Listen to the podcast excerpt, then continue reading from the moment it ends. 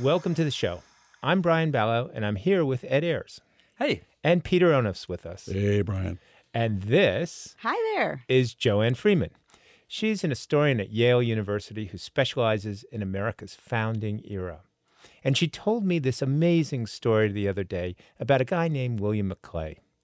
Maclay was one of Pennsylvania's first U.S. senators, meaning that he was in the Senate when George Washington was president. And, and Maclay really admired Washington. He calls him the first of men throughout his diary. Mm. And he doesn't know what to do whenever he's around Washington. Like his bows, he thinks they're awkward, and he doesn't know what to, you know, where to stand or where to look. So and- he's infatuated.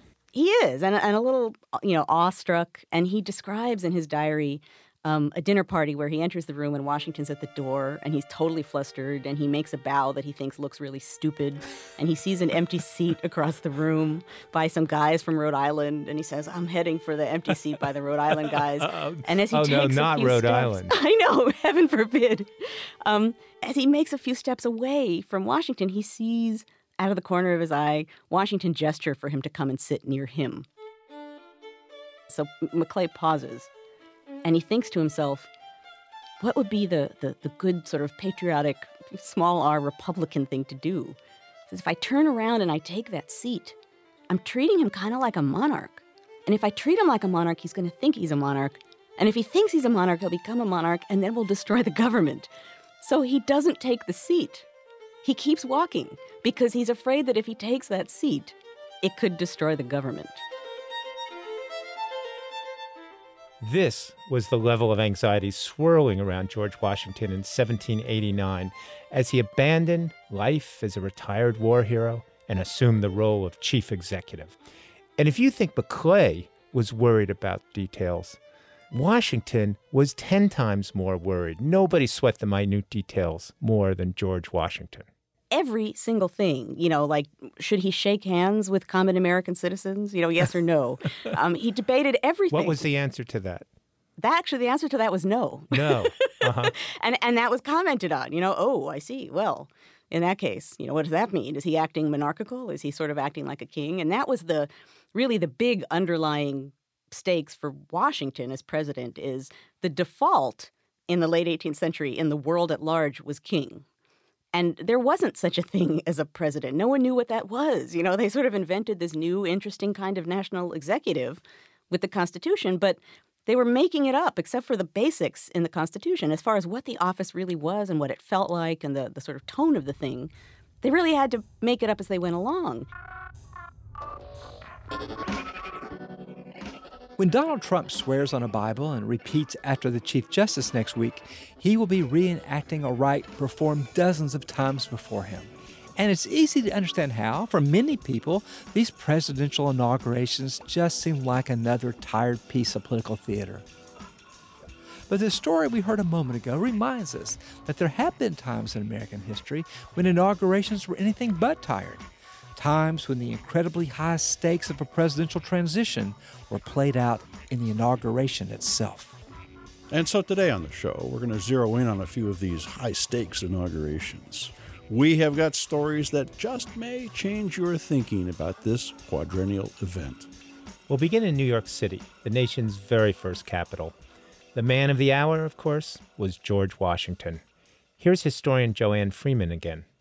You can see that he decided very carefully what he was going to wear to his inauguration. He wore um, homespun American cloth made in Connecticut.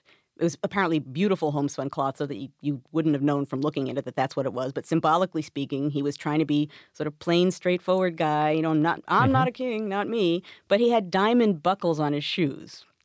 So that was like, you know, a great Washington compromise. It's like, well, yes, I'm dressed in homespun like any other American except for those diamonds.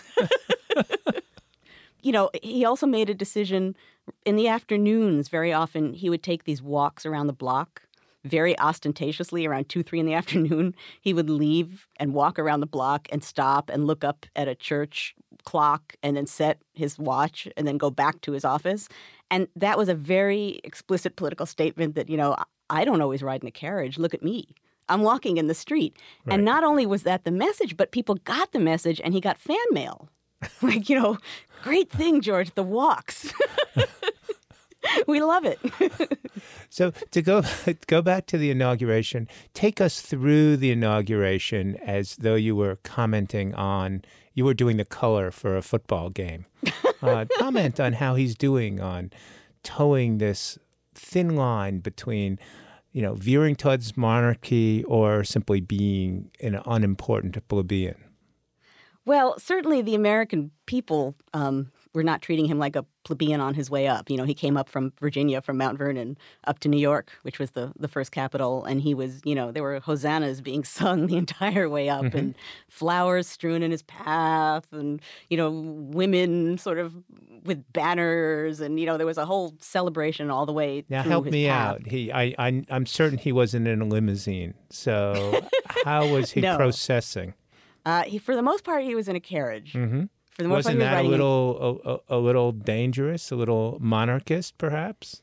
Well, yeah, and as a matter of fact, he got some criticism not inaugural criticism, but generally speaking, he had a very fancy carriage and he had a lot of white horses. And, and people who were prone to worry about a monarchy, that was one of the things they looked at was, ooh, you know, I mean, we know he's president and everything, but it's an awfully fancy carriage and a lot of fancy horses. So the the inauguration, I think America was in, you know, yippee mode. And so I don't think that they were yet at that moment sort of coming down on his head for right. being monarchical. Right. You know, and there were barges in Manhattan Harbor and um, he was sort of, you know, conducted on this sort of ceremonial barge that he embarked from and um, was taken to Federal Hall um, where he could take the oath of office. But the the sort of wonderful part about this is what was going on at Federal Hall, which is where Congress was meeting before this, because Congress, and in particular the, the Senate, was debating what the heck should happen during an inauguration because nobody knew. You know what? First of all, what is a president? And secondly, how do you inaugurate one? Like, what, right. what's supposed to happen? So there are these really anxious debates about, you know, what should happen. And, and they were sort of inanely detailed debates, like should the Senate stand when the president enters the room? Because that's treating him kind of like a monarch. But on the other hand, if they don't stand, that's kind of being disrespectful. Ah. They sort of agonized over it. I mean, in the end, I think they stood and then sat. And then Washington went out on the balcony of Federal Hall to take the oath of office. Um, and then he came back into the, the Senate chamber and he gave a very brief address to both houses of Congress, which is the equivalent of the first inaugural address. Uh-huh. Um, indeed, the first thing he says is um, that, you know, on the one hand, he's really honored, and on the other hand, he's really scared because um, he knows all of the many ways in which he's not qualified to do this job. And he also knows that as president, everyone will be watching him not know how to do it. So it's right. sort of this wonderful, poignant, kind of honest moment on the part of Washington. But what's also wonderful about the moment is Washington was so nervous and so scared that he was literally shaking.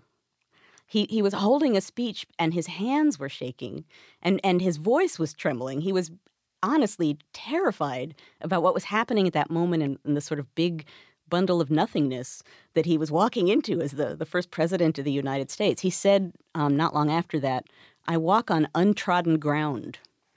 He just didn't know what was coming. Now, of course, that inaugural, as important as it was, is really just a point, and not a line. Uh, and we can't begin to get a line on the inaugural until we have a few more. So take us through Adams's inaugural and Jefferson's, if you would. Sure. Um, in a way, Adams's inaugural is not that different from Washington's. Right. Another um, the, Federalist another Federalist. And in a lot of ways, you know, his inaugural, he says the same sorts of things. You know, I hope I'm up to the job.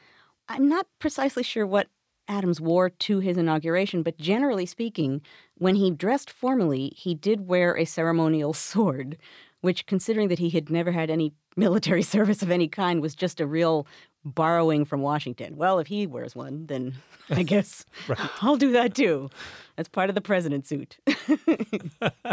Um, but, you know, it's really Jefferson's inaugural address that has a, a very strong political statement in it um, for the first time. And that's because his election is so contested and and yes. you know it took a long time for them to figure out who actually was the president when he finally is the president and gives that inaugural address he's very firm about trying to smooth over party differences that that made that election so fierce and so bitter. So he actually does come out and say, you know, we are all Federalists, we are all Republicans.